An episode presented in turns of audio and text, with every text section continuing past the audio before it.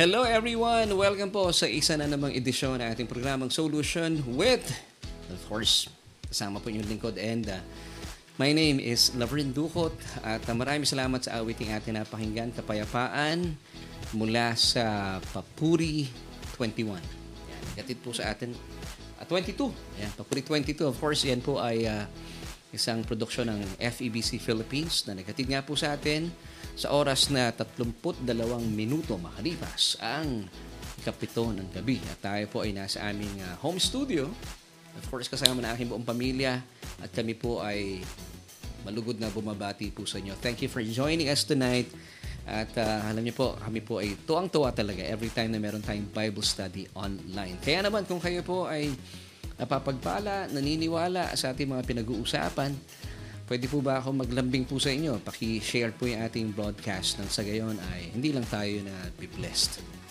Bagkos ay napapagpala din ang inyong mga kaibigan, kakilala, at syempre pa mga kapamilya. So muli po, this is Solution with me and my name is Lavrin Ducot kung saan ihatid po natin ay tugon sa ating bawat tanong. And uh, bagong linggo po na naman ating uh, kinakaharap kaya po meron tayong bagong tanong.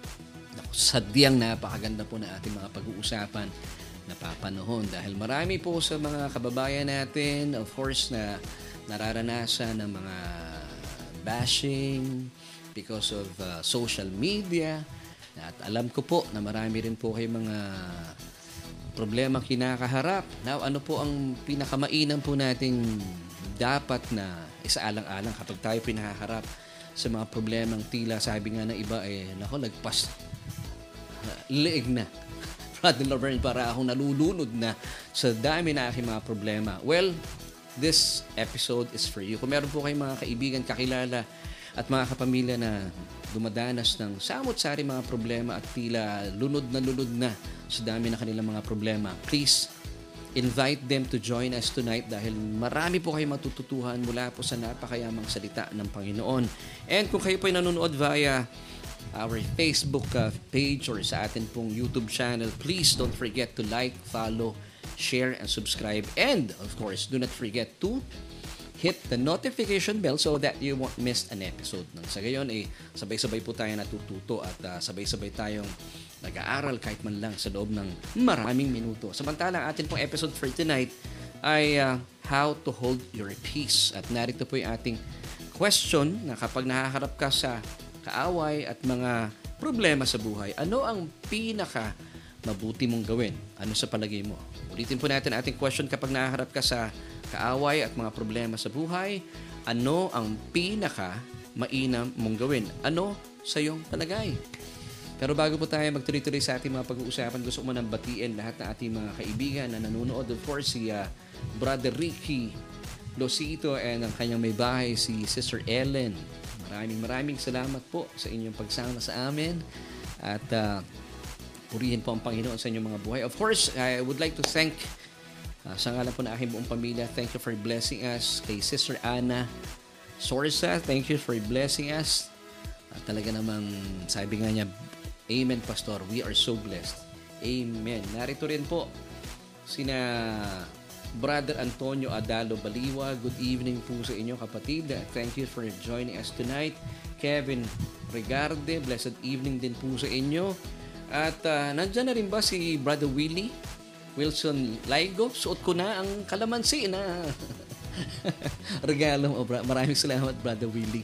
Ikaw ay pagpapala sa inyong lingkod and of course sa ating gawain. Maraming maraming salamat po. And of course, si Sister Linlen Makaraig, salamat po. At uh, kayo po ay kasama na naman namin na tayo po ay mapagpala sa ating mga pag-uusapan. At uh, Sister Edna Magalong at sa kanyang uh, hubby, Good evening po sa inyo. Nandiyan din of course si uh, Pastora Berna Acha at uh, si Pastor Martin kung kayo po ay malapit po sa Caloocan. Ako, every Sunday at 3 in the afternoon. Kung gusto niyo pong ma-meet at makasama, mapakinggan at makakumustahan ating mga pastor sa Caloocan, sa SGC Caloocan. At dalawin niyo po kami sa Solution Grace Church Caloocan. Every 3 in the afternoon po ang service natin doon. At uh, makakwentuhan po natin ating mga mahal na pastor. Of course, nandyan din sila Pastor Jerome at uh, Pastora Rem sa atin po mga new gen pastors. Amen. Nandyan din sila Sister Presi Antonio. Hello din kay uh, Brother Larry uh, Mangila. Ako'y natutuwa. Meron ng Facebook account si Brother Larry. Or baka naman, ngayon lang ako na-invite. Salamat kapatid. Uh. Hello kay Brother Larry at sa kanyang mga anak. At uh, kila Sister Hannah, uh, may hinihintay siyang hello. At uh, kay Ate Bettina at kay Gio, hello sa mga kiddos nila. Sister Pressy. And maraming maraming salamat din po sa ating mga kasama sa ngayon. Sister Sally uh, Rayo and uh, for sa kanyang hubby si Brother Joel Rayo. Yan. So kaibigan, ang ating pong question for tonight, once again, kapag nakaharap ka sa kaaway at mga problema sa buhay, ano ang pinakamainam mong gawin? Ano sa iyong palagay? So simulan na po natin ating mga pag-uusap. Siyempre pa. Dito lang yan sa inyong programa.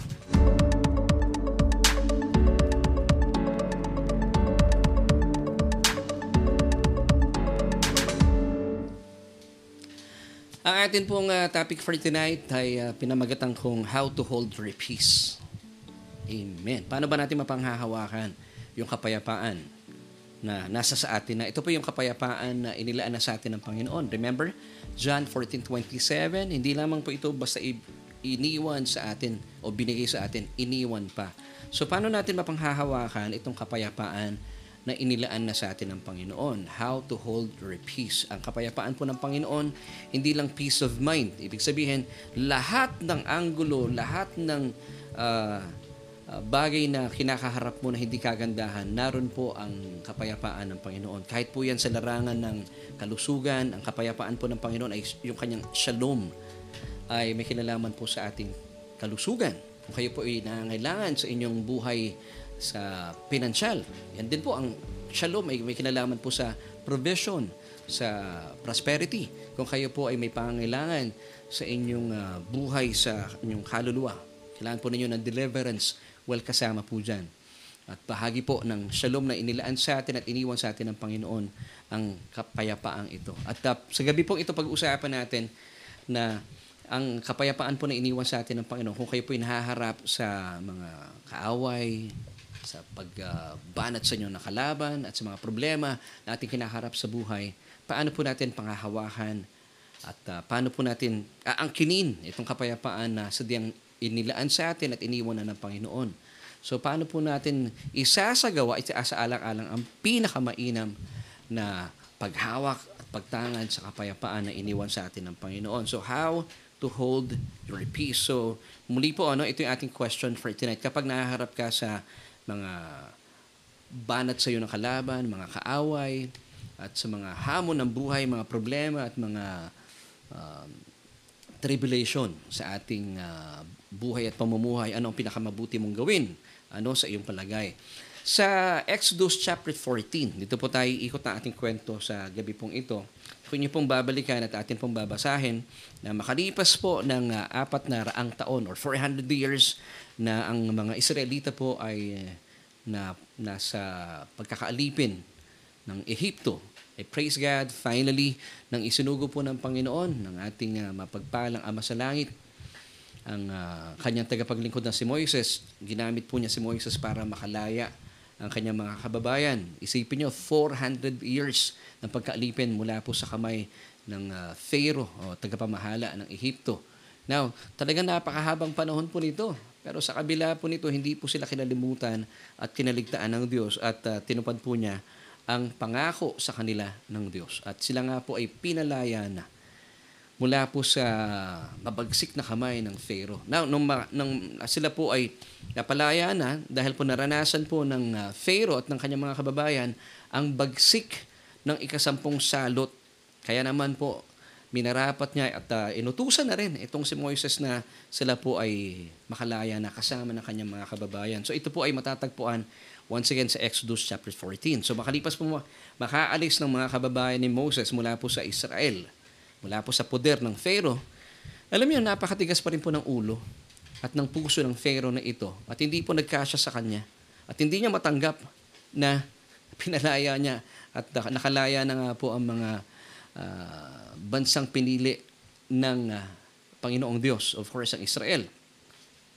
Now, hindi po siya nagkasya na sila po yung makalaya.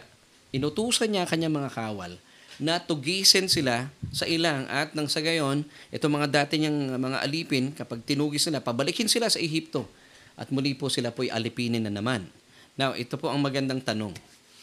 Kung kayo po ay isa sa mga kababayan ni Moses noong mga panahong yun, ano kaya ang mararamdaman mo habang unti-unti mo nang na, nararamdaman, nakikita at naririnig na po yung yabog ng mga paa ng kabayo na papalapit na po sa inyo itong mga inutusan na kawal ni Pharaoh para kayo ay tugisin, pabalikin sa Ehipto at alipinin muli.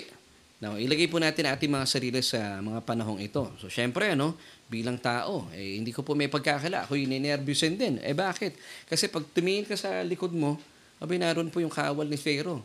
Talaga namang yung yabog ng uh, mga kabayo, yung kanilang mga uh, sinasakyan. Nakikita mo na talagang galit na galit sila. Pag tingin mo naman sa, sa kanan ko, abay ilang. Sa kaliwa ko ilang. Eh kahit saan ako pumunta, hindi ka talaga makakatakas kaya ang habulin.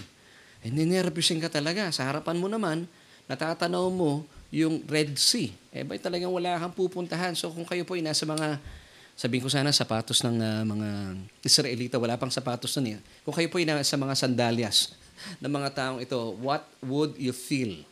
At and of course, eh, second question, what would you do? Of course, mararamdaman natin, maaari po tayong uh, mataranta, matakot, of course, hi, ma, ma, ma, mangamba. At uh, syempre, mapapaiyak ka talaga sa takot. Ano? Now, sa kanila pong takot, sila po'y dumaing kay Yahweh. Samantala, galit na galit naman po nilang sinisi itong si Moses. At talaga namang ang sakit po ng mga sinabi niya sa kanila. Basahin po natin Exodus 14 verses 10 until 12. Matinding takot ang daramdaman ng mga Israelita na makita nilang dumarating ang Faraon at ang mga Ehipsyo. Kaya dumaing sila kay Yahweh.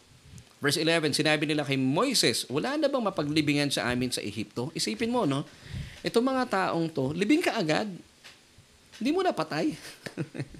Sobrang nag-iisip sila sa mga bagay na hindi mabubuti talaga. Ipinapakita lamang po ng mga taong ito, ng mga bayang pinili ng Diyos. Take note ha, sila po ay bayang pinili ng Diyos. Pero sobra silang mag-isip ng mga bagay na talaga namang in-expect na nila, ililibing na sila sa ilang. Kung titingnan mo, hindi pa nga sila patay eh. Pero ang isip nila, libingan ka agad. Alam nyo, ganito rin po tayo, pangkaraniwan, ang propensity ng tao. Marami tayo mga kinatatakutan, pero sa totoo lang, hindi pa naman nangyayari. Di ba? Kung kayo po ay nakaka-relate sa aking sinasabi, di ba marami tayong kinatatakutan before? Pero sa mga kinatakutan natin yon hindi po tayo pinabayaan ng Diyos. At hindi po nangyari ang ating mga kinatakutan. Alam niyo po itong mga Israelitang ito, sa panahon nila noon, nung sila po ay pinalaya mula Ehipto, patungo sa Promised Land, patungo pa lang.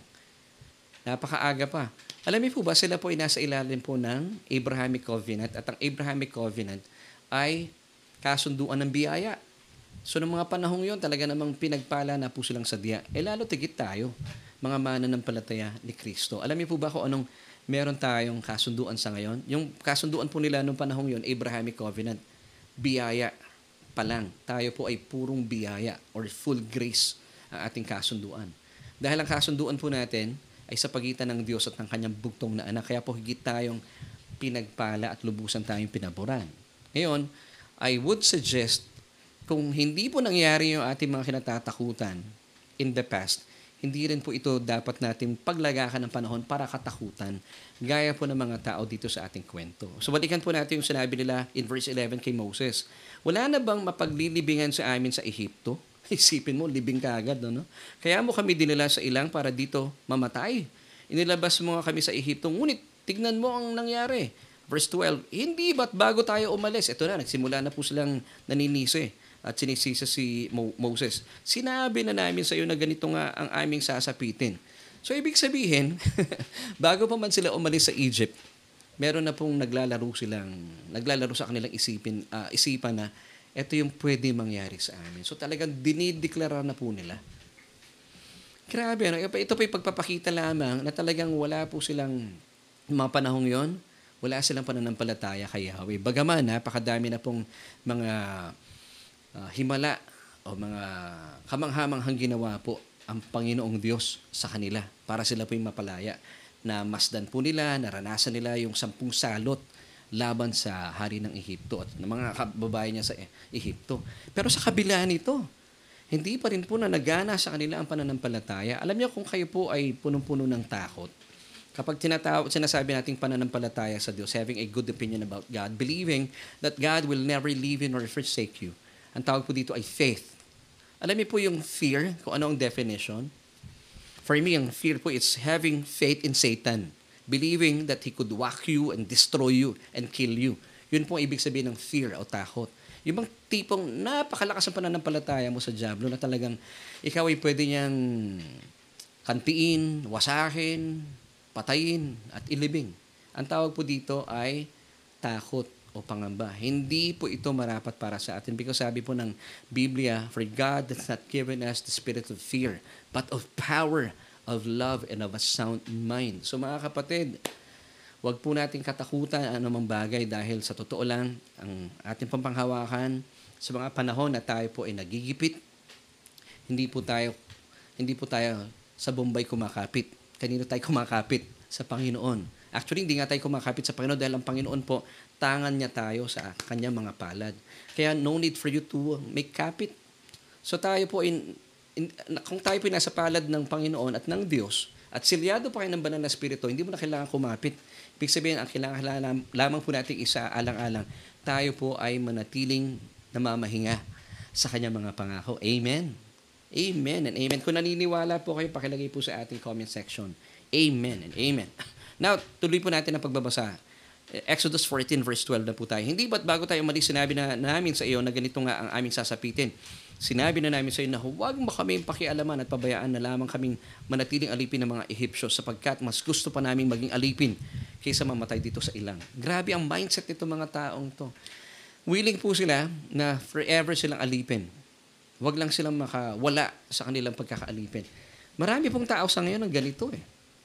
Ayaw po nilang subukin ang, ang, ang, ang kapangyarihan ng Diyos. Now, di ba, pangkaraniwan, itong mararamdaman ng tao. Tingnan naman po natin, kung kayo po ay nasa mga sandalyas ni Moses at nakikita mo na, naririnig mo na, nararamdaman mo na, nandyan na ang, ah, ang mga kawal ni Pharaoh papalapit na sa iyo. Ano kaya ang mararamdaman mo if you were in uh, Moses' sandals? What would you do? Eh, syempre, di ba? Pag ah, kayo po ay na nahaharap sa mga ganitong pagkakataon, isipin mo, nakikita mo na itong mga kawal na ito, papalapit na sa'yo, nag-iiyakan pa yung mga bata, mga magulang ng mga batang to, ikaw ay sinisisi, kinokondina, ay talaga naman lahat ng sisi binubunton sa'yo, kaya siguro humaba at namuti ang balbas ni Moses. Isipin nyo, ang, alam niyo po ba, napakahirap ng kalagayan ni Moses para siyang isang pastor. ang daming uh, kinakalinga, pero syempre hindi niya kailangan ipakita yung kanyang nararamdaman. Di ba? Now, isipin niyo po, ang bigat ng ang dinadala ni Moses ng mga panahong ito. Alam niyo po ba kung ilan pong mga Israelita ang kanya pong uh, iniligtas mula Ehipto patungo sa Promised Land? Naglalaro po sa 2 to 3 million according sa sa mga theologian. Now, kung kayo pong nasa sitwasyon ni Moses, ano ang gagawin mo? Now, kung ito po ay pangkaraniwang leader, di ba? O pangkaraniwang tao na namumuno, ang gagawin po natin siguro ay sasabihan natin yung ating mga kababayan, humanap kayo ng mga bagay na pwede nyong gamitin na armas bilang proteksyon sa inyong sarili at sa inyong buong pamilya. Pwedeng ganun po ang sabihin natin, di ba? Bilang mga leader. Pero iba pong sinabi ni Moses eh.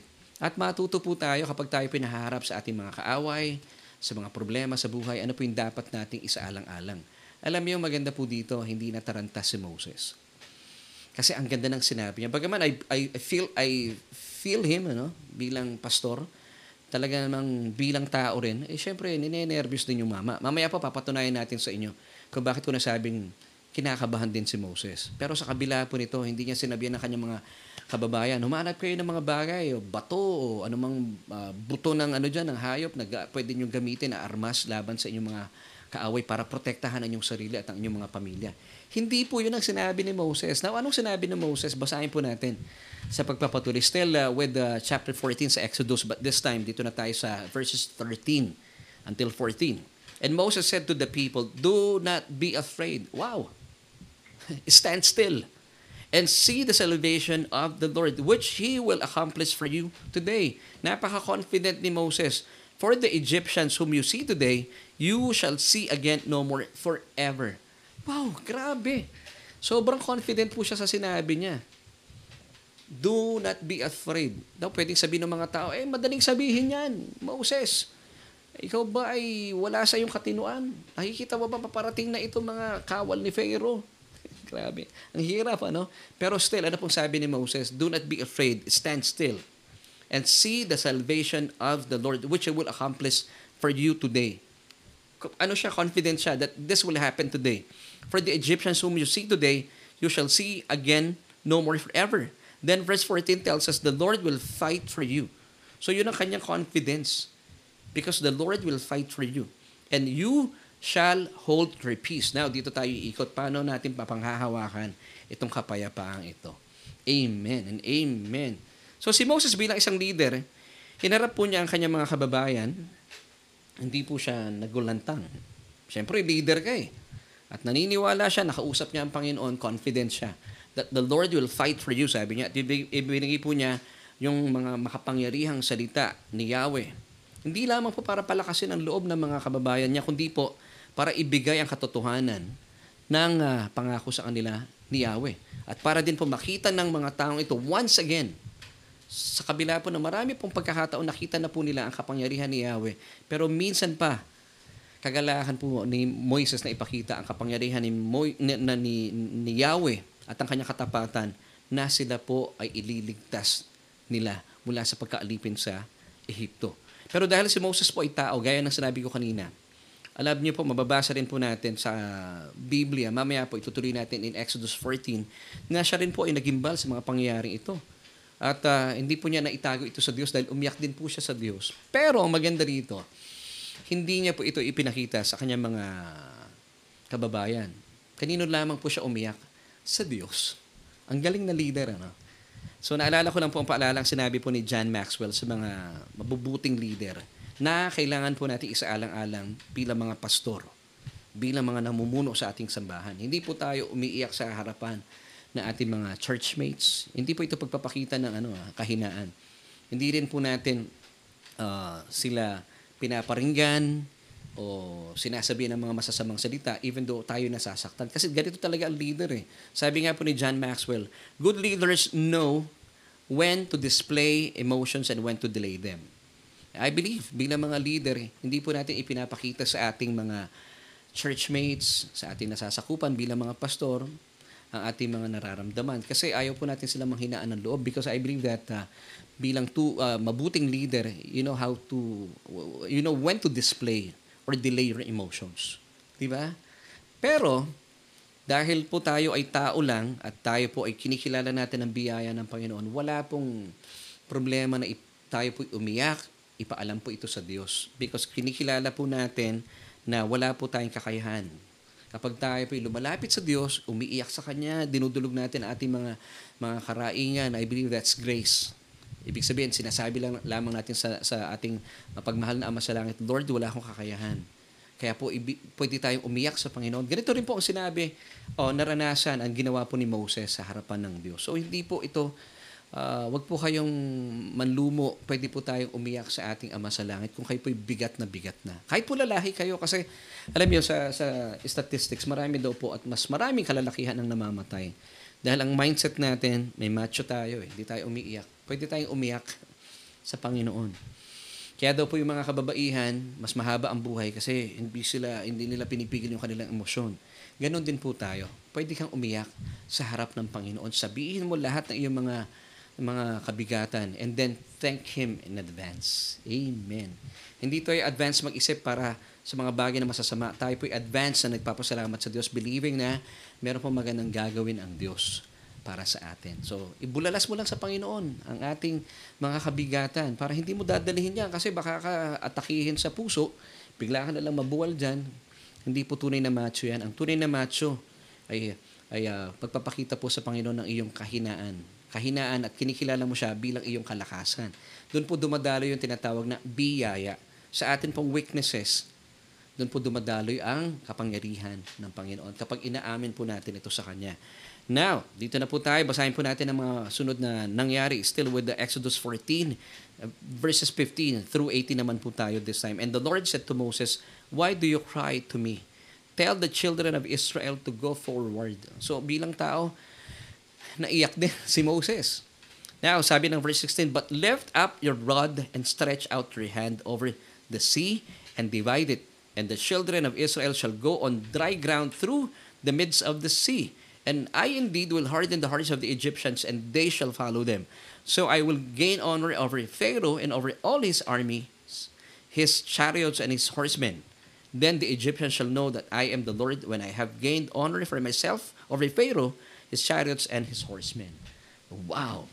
At uh, ginawa nga po ito ni, ni Moses, imbes na siguro sinabi niya, imbes na magreklamo kayo, may sinabi ang Diyos para sa akin. Ang ganda po, ano, sa mga problema ating kinaharap sa harapan po ng uh, mga kababayan ni Moses, wala na silang mapuntahan. Parang iisipin mo, tubig ito eh. Marami sa mga, mga kababayan natin sa ngayon, pag may problema, Abay, sinasabi nila, naku, Laverne, lunod na ako sa problema ko. Ano pong ginawa ng Panginoon sa kanila nung itinaas po ni Moses yung kanyang tungkod?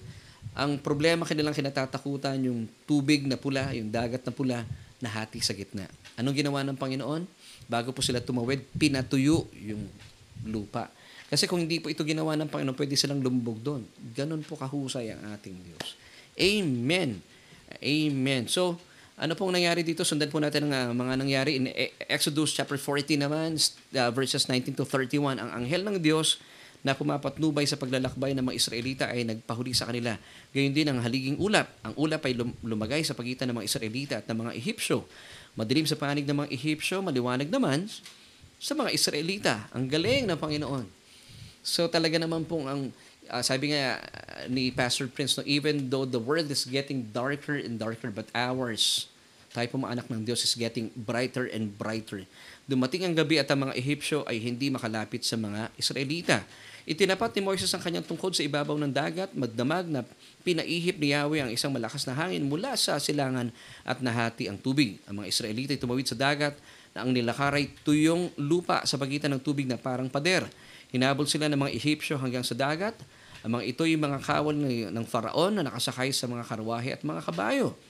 Verse 24, Nang magbubuhang diwayway na ang mga Ehipsyo ginulo ni Yahweh mula sa haliging apoy at ulap, napabaon ang gulong ng mga karwahe at hindi na sila makahabol ng matulin. Kaya sinabi nila, umalis na tayo dito sapagkat si Yahweh na ang kalaban natin. Sinabi ni Yahweh kay Moises, itapat mo ang iyong tungkod sa ibabaw ng dagat at tatabunan ng tubig ang mga Ehipsyo, pati ang kanilang karwahe. Gawin nga ang ginawa ni Moises at pagbubuhang ni Wayway, nanumbalik sa dati ang dagat. Ang mga ay nagsikap makatakas, ngunit pinalakas ni Yahweh ang pagdagsa ng tubig kaya't nalunod silang lahat. Nang bumalik sa dati ang dagat, natabunan ng mga karwahit kabayo ng faraon, pati ang kanyang buong hukbo at wala ni isa mang natira. Verse 29, ngunit ang mga Israelita ay nakatuwid sa dagat, natuyong lupa ang dinaanan sa pagitan ng tubig na parang pader. Ng araw na iyon, ang mga Israelita ay iniligtas ni Yahweh sa mga Ehipsyo. Nakita nila ang bangkay ng mga Ehipsyo nagkalat sa tabing dagat. Dahil sa pangyarihang ipinakita ni Yahweh laban sa mga Ehipsyo, nagkaroon sila ng takot sa kanya at sumampalataya sila sa kanya at sa lingkod niyang si Moses. Wow! So mga kaibigan, nandun pa rin po yung tubig. Pero hinati lang. They, uh, they uh, passed through the Red Sea. So nandun pa rin po. May problema, no? Pero maganda rito, ay gumawa po ng paraan ng Panginoon. God made a way for them. At yung lupa, pinatuyo niya. Yung, ang ganda ng pagsasalarawan po dito ng uh, Exodus 14, ng mga binasa natin. Yung tubig para nagsilbing pader. Eh. ang galing. So ganoon din po ang, ang, ang, ang mga tubig sa ating buhay, hindi, hindi po ito magsisilbing uh, maging dahilan para lunurin tayo. Because ito po ay magsisilbing hahati o mag, uh, magiging pader sa ating mga kinakaharap, sa ating mga nilalakaran. Wow, magsisilbing sanggalang po ito. Wow. So take note of the word angel in verse 19 of Exodus 14. Tingnan niyo po ito ha, ang ganda in New King James Version. And the angel of God, take note, and the angel of God. Napansin niyo po ba yung word na angel dito? It, capital A. Alam niyo po sa Biblia, in the Old Testament, pag po yung angel ay in capital, yung A, it's Jesus Himself who went before the camp of Israel, moved and went behind them, and the pillar of cloud went from before them and stood behind them. Wow! So ang Panginoong Jesus narito na. At sila po ay pinoprotektahan at ginagabayan po at nagsilbing patnubay sa kanila. Amen. So nangyari nga po yung mabubuting ah, sinabi ng ng Panginoong Diyos kay Moses at ito po ay kanilang ginawa at nang ah, nangyari nga po 'yon, naligtas po ang mga kababayan ni Moses. Sila po ay nakatawid samantala nangamatay po yung mga sumunod at ito po mga inutusan ni Pharaoh para tugisin sila. Napahamak po. So nakita niyo po ang pagliligtas sa atin ng Panginoon bilang mga anak ng Diyos. Isipin niyo yung mga panahong yon ha. Tayo po ay sobrang ah, lubusang pinaboran dahil sila po, ang pagliligtas ng Diyos gayon na lang sa mga lingkod niya. Tayo po sa panahon natin sa ngayon because of ah, the finished work of Christ on the cross. Dahil po naitatag po sa kamatayan ng Panginoong Jesus ang isang napakadakilang ah, kasunduan. Kasunduan ng purong biyaya. Alam niyo po ba ang tingin sa atin ng Diyos sa ngayon? Hindi po kayo servant, hindi kayo tagapaglingkod lang. Tayo po yung mga anak ng Diyos. Wow. Mga anak ng Diyos na naglilingkod sa Kanya. Pero ang turing sa atin ng Diyos, anak at siya po ay ating ama. Kung ang mga kung ang Diyos po niligtas po yung kanyang mga lingkod noong panahon po ni Moises, how much more po tayo?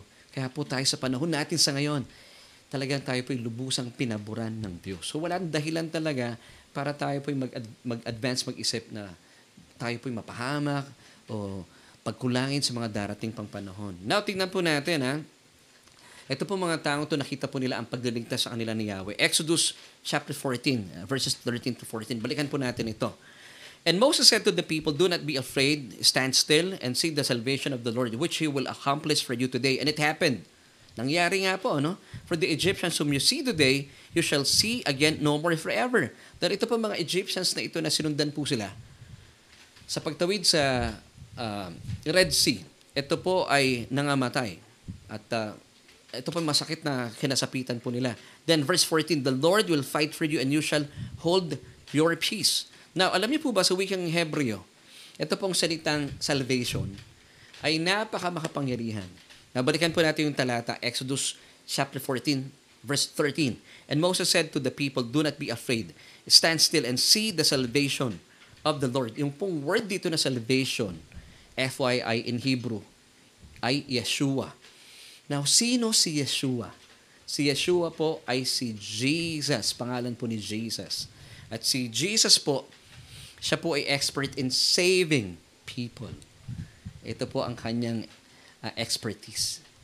Siya po ay tagapagligtas. Remember, sa Luke, siya po ay nilaan po ng uh, kanyang, uh, kanyang ama sa langit bilang ating tagapagligtas. So dito po siya mahusay. Amen and amen. At pinatunayan niya po ito nung panahon ni na Moises. Now, ano po ang sinasabi ng, ng mga talata ating binasa? How to hold your peace. Paano? Ma- marahil sasabihin mo, eh, Laverne, ang, ang, ang, sa panahon noon, madali lang natin sabihin na, uh, do not be afraid, stand still. Ito po yung mga imperative statements. Yes, I believe. Pero ano po yung indicative statement? Mamaya po pag-uusapan natin. So ano po sa tingin ninyo ang mensaheng ipinapahatid po sa atin ng Diyos? Kapag tayo po nahaharap sa mga bashers natin, sa mga kaaway, sa mga pagkilos ng kalaban laban sa atin, o kayo po nahaharap sa mga iba't ibang klase na problema o pighati ng buhay.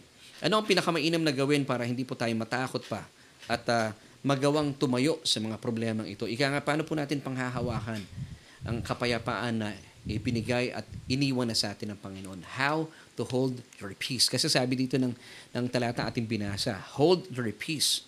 Amen. So tignan po natin ang sinabi sa atin ng Exodus chapter 14 verse 3. Ito po yung sagot eh. Amen. Mula po sa mga imperative uh, statements na do not be afraid. Stand still. Kasi minsan ang hirap pong ipaliwanag eh. Paano mo gagawin ito? Now, meron po tinuturo sa atin dito na indicative ang uh, ang talata. So let's go back to Exodus chapter 14 verse 13. And Moses said to the people, and of course kung sinabi niya po ito sa kanyang mga kababayan, ito rin po ang mensaheng ipinapahatid sa atin. Do not be afraid, stand still, and ito yung pinakamahalaga. This is the answer and see the salvation. Yeshua of the Lord which I will accomplish for you today. So tayo po, sa totoo lang, no, kung tayo po ay nahaharap sa mga problema ng buhay, ang propensity po ng, uh, natin bilang mga tao, kung bakit tayo po ay nanlulupaypay, at uh, hindi makaahon sa problema ng buhay, madali po tayong bumagsak, manlumo. Dahil alam mo kung bakit? hindi po tayo tumutuon, hindi natin itinutuon ang ating mga mata sa salvation ng ating Panginoon. Now, sino po yung salvation ng ating Panginoon? Ang ating Panginoon Heso Kristo, Yeshua. Salvation in Hebrew, it's Yeshua, who is Jesus Himself. E nasaan nakatuon ang ating mga mata? Of course, di ba? Kapag tayo po nakatingin lagi sa ating mga bill ng Meralco, alam niyo po ba, every time na pinagmamasdan nyo yan, ito po ay uh, way of meditation. Hindi naman po magbabago yung presyo niyan eh. Matatakot at matatakot po tayo. O kaya naman, nagme-meditate ka, lagi mo iniisip, paano na kaya enrollment na next month eh? Paano kaya mag-aaral yung anak ko? Alam niyo po ba sa ginagawa natin ito, meditation po ito, meditation na hindi po nakakatulong dahil lalo po nating ibinabaw ng ating mga sarili na kung saan itinutuon natin ating mga mata. Hindi kay Kristo, kundi po sa kawalan. Nandun tayo sa ilang. Sabi ng, ng Panginoon through Moses, kasi kung yung mga panahong yon kung sila po'y titingin sa likod, makikita nila yung kawal na tutugi sa kanila. Kung sila po'y ibabaling nilang kanilang mga mata sa ilang, sa kaliwa at sa kanan, wala pong kaligtasan doon kasi kahit tumakbo po sila sa, sa kanilang bandang kanan, nahahabulin pa rin sila eh ng mga kawal ni Pharaoh. Sa kaliwa, ganun din. Sa harapan naman, malulunod sila. Now, ano pong sabi sa kanila ng Panginoon through Moses? See the salvation of the Lord. Now, sino po ang salvation ng Panginoon, ng ating Panginoong Diyos? Once again, the word salvation is, in Greek, uh, in Hebrew ay Yeshua, Jesus. So, para makita po natin ang pagdiligtas sa atin ng Diyos, huwag natin pagmasdan yung mga bagay na nagbibigay sa atin ng kalungkutan. Huwag po natin tignan yung mga sinasabi ng ating mga kaaway kung kayo po ay nakakaranas po ng sasaktan dahil marahil meron pong nagbabash po sa inyo through social media, tanggalin po natin ang ating mga mata dyan because you have to focus your eyes unto God's salvation who is Yeshua, Jesus Himself. Ano po ibig sabihin nito? So, imbes po na mag pakalunod po tayo, magbabad tayo sa mga sinasabi ng mundo, uh, itong magme-meditate po kayo sa sinasabi po yung bill ng Meralco, ng ng tubig, ng mga kinatatakutan po natin. Why uh, find time to be part of a Bible study uh, group, kagaya po ng ginagawa natin. Balik-balikan po ninyo yung ating mga pinag-uusapan. Ang ibig ko pong sabihin, magbabad po tayo. Kasi kung saan po tayo nagbababad, doon tayo magiging conscious. Kapag tayo po'y babad sa salita ng Panginoon, ma-overwhelm ka sa kabutihan ng Diyos. Of course, you have to um, filter kung anong pinapakinggan po natin. It should be grace-based messages. Amen. Para hindi po kayo uh, nabababad sa, sa mga sinasabi ng mundo, problema ng ganyan, ng ganito, kasi talaga po kung, ano, kung saan po kayo magbababad, doon po mapofocus ang inyong mga attention. Kung kayo po ay talaga namang kabisado nyo at pinagbubulay-bulayan uh, nyo ang uh, bill ng Meralco, ano pa ba? O kaya yung, yung mga sakit, lagi kayo naka, naka, nakatingala na lang at pinagmumuni-munian ng sakit mo. Hindi po, pagmasdan po natin ang mga ginawa po, tinapos ng Panginoong Jesus sa krus ng Kalbaryo. Paano pamamaraan? Attend po kayo ng Bible study, kagaya po ng ginagawa po natin sa ngayon.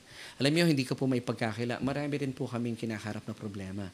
Pero kapag tayo po ay nagbabad sa salita ng Panginoon, ma-overwhelm po kayo, hindi sa mga problema, kundi sa mabuting ginawa at mga ginagawa ng Panginoon sa ating buhay. Amen. At kapag tayo po ay nakatuon kay Kristo, ano pong sabi sa atin ng, ng uh, Exodus chapter 14, verse 13? When you uh, focus your eyes unto God's salvation, uh, which He will accomplish for you today. Makikita po natin itong mga Egyptians na ito, itong mga problema ito ay mawawala na forever. Amen. And you shall see them uh, again no more forever. Amen and amen. So ito po yung pamamaraan ng Panginoon. Kung paano po tayo hindi matatakot, kung paano po tayo tatayo na talaga namang hindi natitinag, at ito po yung pamamaraan kung paano po natin i-hold ang kapayapaan na inila na, na po sa atin ng ating Panginoong Hesus. Dahil sa totoo lang po, sinabi po ng ating Panginoong Hesus na sa mundo pong ito, hindi naman po niya uh, ipinagkaila, meron pa rin tayong mararanasan mga kapighatian o mga tribulation. Pero ang magandang balita po dito, napagtagumpayan na po niya ang lahat ng ito. John chapter 16 verse 33 tells us, These things I have spoken to you, that in me you may have peace. In the world you will have tribulation, but be of good cheer I have overcome the world. Sa Tagalog, sinabi ko ito sa inyo upang kayo magkaroon ng kapayapaan sa pakikipag-isa sa akin. Magdaranas kayo ng kapighatian sa mundong ito, ngunit tibayan ninyo ang inyong loob napagtagumpayan ko na ang sanlibutan. Amen and amen. Praise God. So dito na po tayo. Let's go back to our question. Kapag nahaharap ka sa kaaway at mga problema sa buhay, ano ang pinakamabuti mong gawin? Ano sa iyong palagay? Now, kung kapag nagbibigay po ang Diyos sa kanyang uh, sa kanyang mga salita ng mga imperative statement, gaya po ng ating mga binasa kanina, Exodus chapter 14 verse 13a, And Moses said to the people, Do not be afraid, stand still. I believe these are samples of imperative statements. Pag sinabi imperative, ito po yung sinasabi ng Diyos sa atin with, the, uh, with a command. Ito po isang utos. Do not be afraid, stand still. So, ibig sabihin, pag sinabi po ito sa atin ng Diyos, hindi po siya nag stay lang sa mga imperative statements. Meron pong indicative. Pag sinabing indicative, meron na pong ginawa sa atin, meron na pong provision sa atin ang Diyos. Kung ba't niya sinabi ito? For example, Halimbawa, sinabi ko po sa inyo, kapatid, kumain ka. Ibig sabihin, nasa harapan mo na yung ulam at saka yung kanin. Hindi ko pwedeng sabihin sa iyo, kapatid, kain ka na. Tapos wala namang pagkain, walang ulam, walang kanin. So, ganun din po ang Diyos. Kapag sinabi niya sa atin, meron siyang mga forceful commands or imperative statements like, do not be afraid. Stand still. Now, may indicative. Ibig sabihin, provided na kung bakit po merong dahilan ng Diyos na sabihin sa atin, uh, yung kanyang mga uh, utos na huwag ka matakot. Tumayo ka na huwag gigewang-gewang. Stand still. Ito po yung pamamaraan ng Diyos on how to hold our peace. Now, ano po yung indicative statement na dapat po natin isaalang-alang? Ito po, babasahin natin in Exodus 14.13b And see the salvation of the Lord which will He accomplish for you today. So, ibig sabihin, ang kinakailangan natin gawin, kailangan po natin makipag-cooperate sa Panginoon, sa ating Panginoong Diyos. Now, hindi po tayo makakaalwa o makakaalpas sa ating mga tribulation na kinakaharap, sa mga problemang ito, kung lagi po kayong nakatuon sa mga problemang ito. Ano pong sabi ng talata sa atin?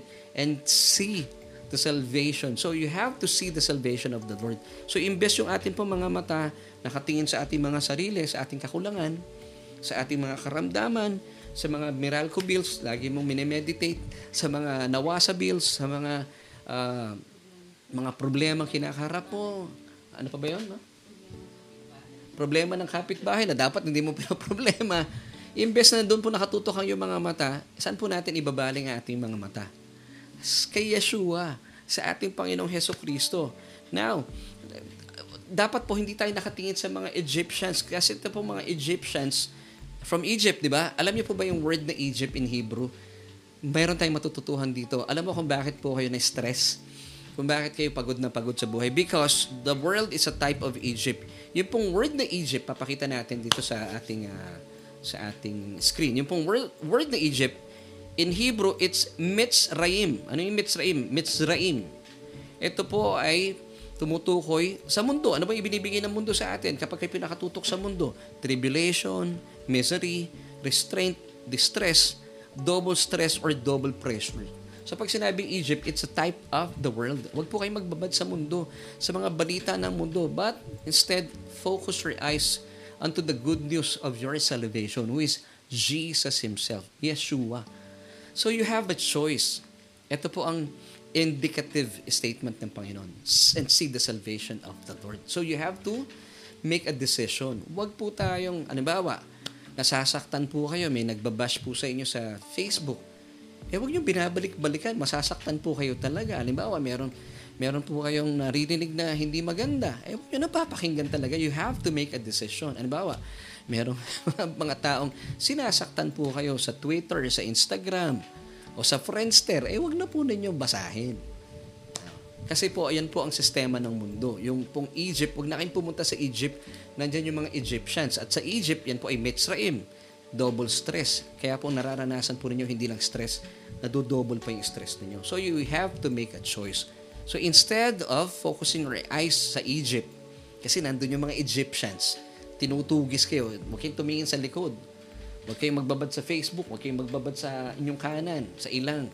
Ito marahil ang inyong Instagram, o kaya sa kaliwa naman ay, ano pa bang mga social media? Twitter o Twitter. Wag, i-focus natin ating mga mata sa Bible. Mag-Bible study tayo sa Panginoong Jesus. Nang sa gayon, hindi po tayo na double stress. Hindi natin nakikita itong mga Egyptians na ito.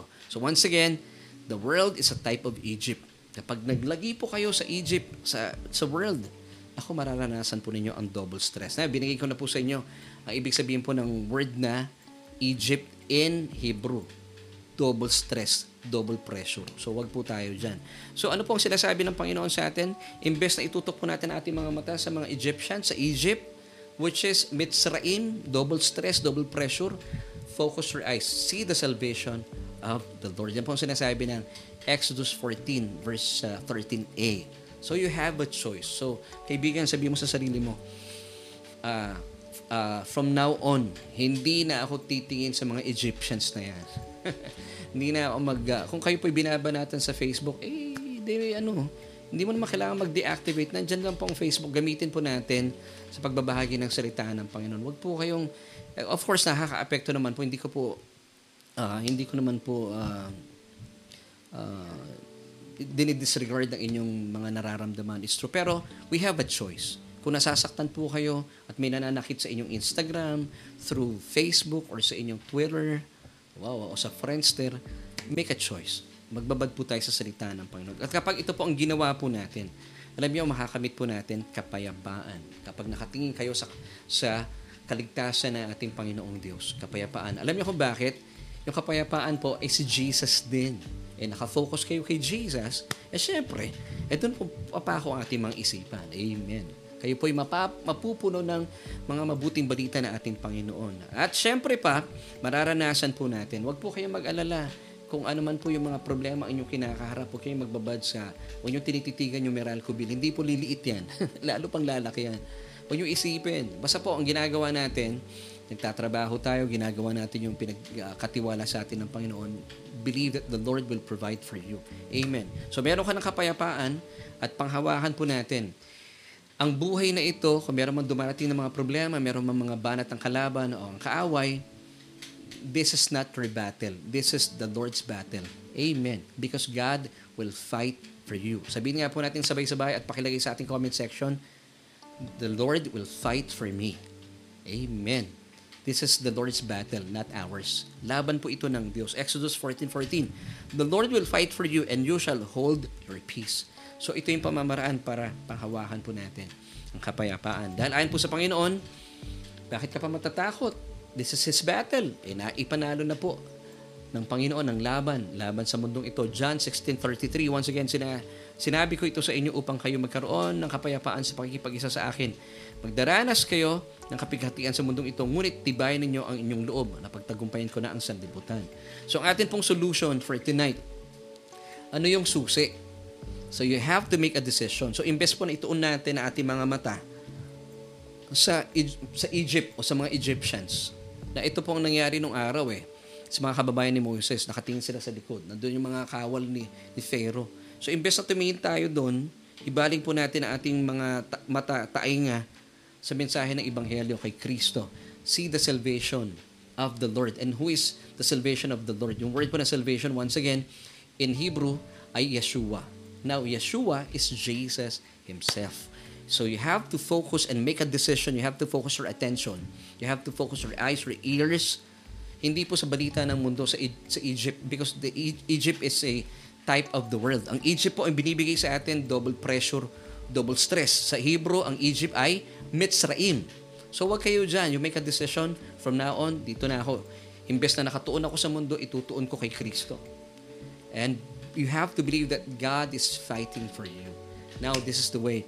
The more kap kapong kam, uh, ikaw na nakatuon ang inyong mga mata kay Kristo Jesus, ang uh, kaligtasan ng ating Panginoong Diyos, kapayapaan po ang ating mararanasan.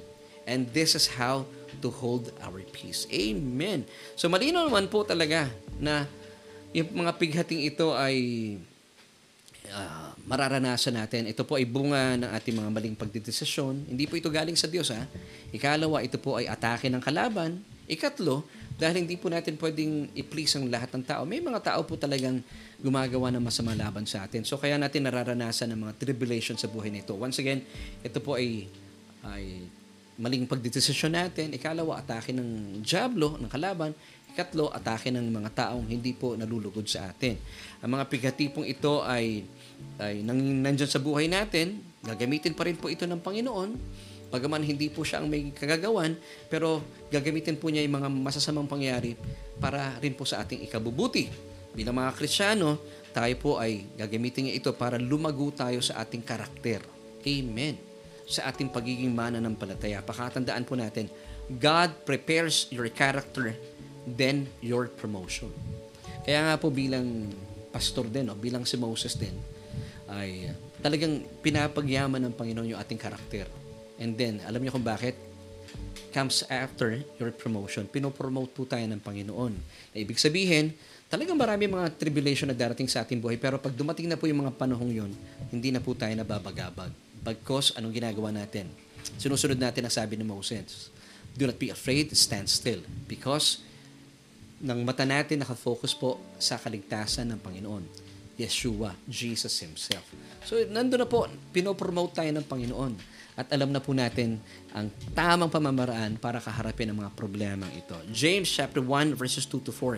My brethren, count it all joy when you fall into various trials, knowing that the testing of your faith produces patience, but let patience have its perfect work that you may be perfect and complete, lacking nothing. Amen. So once again, God prepares your character before your promotion. Amen. So kung kayo po nahaharap sa iba't ibang mga bashings, mga panlalait ng kaaway, o mga problema ng buhay, ito po ay magandang pagkakataon because God prepares your character and then darating na po ang ating promotion. Amen and amen. Purihin po ang Panginoon. So wala pong dapat ikatakot bagkus magpasalamat dahil meron pong nilalaan sa atin ng Diyos na pamamaraan.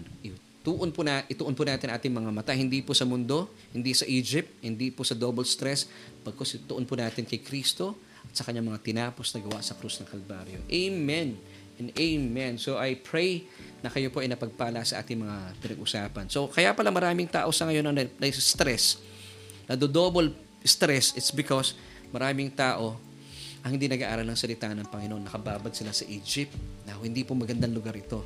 Now, magbabad po tayo sa Promised Land. Na kung saan naroon po ang kapayapaan, naroon po ang kaligtasan na ating Panginoon. Kaibigan, kung kayo po ay first time na dumalo sa ating gawain, o marahil matagal na po kayong dumadalo, and finally you have decided na tanggapin ko na ang Panginoon. Uh, praise God, kayo po ay uh, ay, ay nagkaroon po ng magandang uh, pagpapasya. Well, sabi po ng Romans 10 verse 9 that if you confess with your mouth the Lord Jesus Christ and believe in your heart that He was, He was raised from the dead, you shall be saved.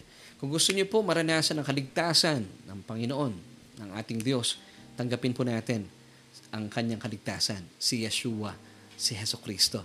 Now, ang gagawin po natin, I'll be praying for you. Please, uh, uh, dalangin niyo po itong aking panalangin. Sabayan niyo po ako sa aking pananalangin. Buksan po ninyo ang inyong mga labi at bigkasin po natin ang panalangin ito. Sabihin po ninyo, O Diyos, kinikilala ko po na ako'y walang kakayahan at kapangyarihan para iligtas sa aking sarili. Kinikilala ko po si Jesus sa oras na ito bilang aking Panginoon at tagapagligtas dahil naniniwala po ako na sa kanyang kamatayan, pinawi na po niya lahat ng aking mga kasalanan. At naniniwala din po ako na siya po ay nabuhay na maguli mula sa kamatayan. Salamat, O Diyos, sa iyong kaloob na kaligtasan. At salamat din po sa iyong kaloob na buhay na walang hanggan. Dahil ang aking pangalan ay nakasulat na sa aklat ng buhay. Amen at amen. Kaibigan, kung isa po kayo sa mga sumabay sa panalangin ito, manampalataya po kayo. Kayo po isa ng Kristiyano, born again Christian. And I would like to invite you to join me every Tuesday night at 7.30 dito po sa ating Bible study online. Now, gusto ko naman pong kausapin ating mga kaibigan, mga kapatiran marahil ay sinasabi natin eh, kasi Laverne, ang dami talagang problema. Marami po talaga. At hindi naman po ito ipinagkailan ng Panginoon. Tayo po haharap sa kapighatian. But He gave us yung indicative. Amen. Ang, ang gusto ng Panginoon, instead na magbabad sa Egypt, sa Mitzrayim, ito po ay maghahatid sa inyo ng double pressure, double stress, misery. Oh, grabe, ano? Ang pangit ng mundo. Why not make a decision? Bilang mana hingin natin sa Panginoon, Lord, gutumin mo ako sa iyong salita. And join us every Tuesday. And of course, kayo, kung kayo po may mga local church na, uh, mas maina po talaga, be, a, be part of a church na tinuturo po ang biyaya because that's the message of the gospel. Para lalo po kayong uh, ma- ma-double po ang inyong kagalakan. Hindi, kung kayo po double, dob, doubly uh, stressed, eh, dapat po hindi ganun ang buhay. Dapat kayo po ay lalo pong nananagana sa kapayapaan, kagalakan, sa kabila po ng ma- magulong mundong ito. So I would like to pray for you. Make a decision right now. Panginoon, salamat po sa kapatid na ito. Na alam ko pong bawat isa po sa amin, 24-7, ay kami po ay nahaharap sa mga problema ng buhay. But thank you sa iyong uh, paalala po sa amin na meron kaming choice. Instead of focusing our eyes sa Egypt, na kung saan hatid po sa amin ito ay double pressure, double stress. Why not focus our eyes and see your salvation, who is Yeshua, Jesus Himself, ang iyong bugtong na anak. Lord, dalayan ko po sa mga kapatid namin sa ngayon. Magkaroon kami ng gutom, uhaw sa iyong salita. Nang sa gayon patuloy po kami mamangha, Panginoon, at patuloy po namin alamin ang napakayamang kapahayagan mo sa amin sa bawat araw. Na kung saan, Panginoon, hindi mo kalooban na kami po'y matakot. Bagkus, Panginoon, mabuhay kami na may kapangyarihan, pag-ibig, at maayos na disposisyon. Ito po ay aming pangahawahan kapag kami po nakatuon na aming mga mata sa aming Panginoon. Salamat, O Diyos, sa napakayamang kapahayagan na inilaan mo sa amin sa gabi ito. Ito po aming panalangin sa matamis sa pangalan na aming Panginoong Jesus. Amen at Amen.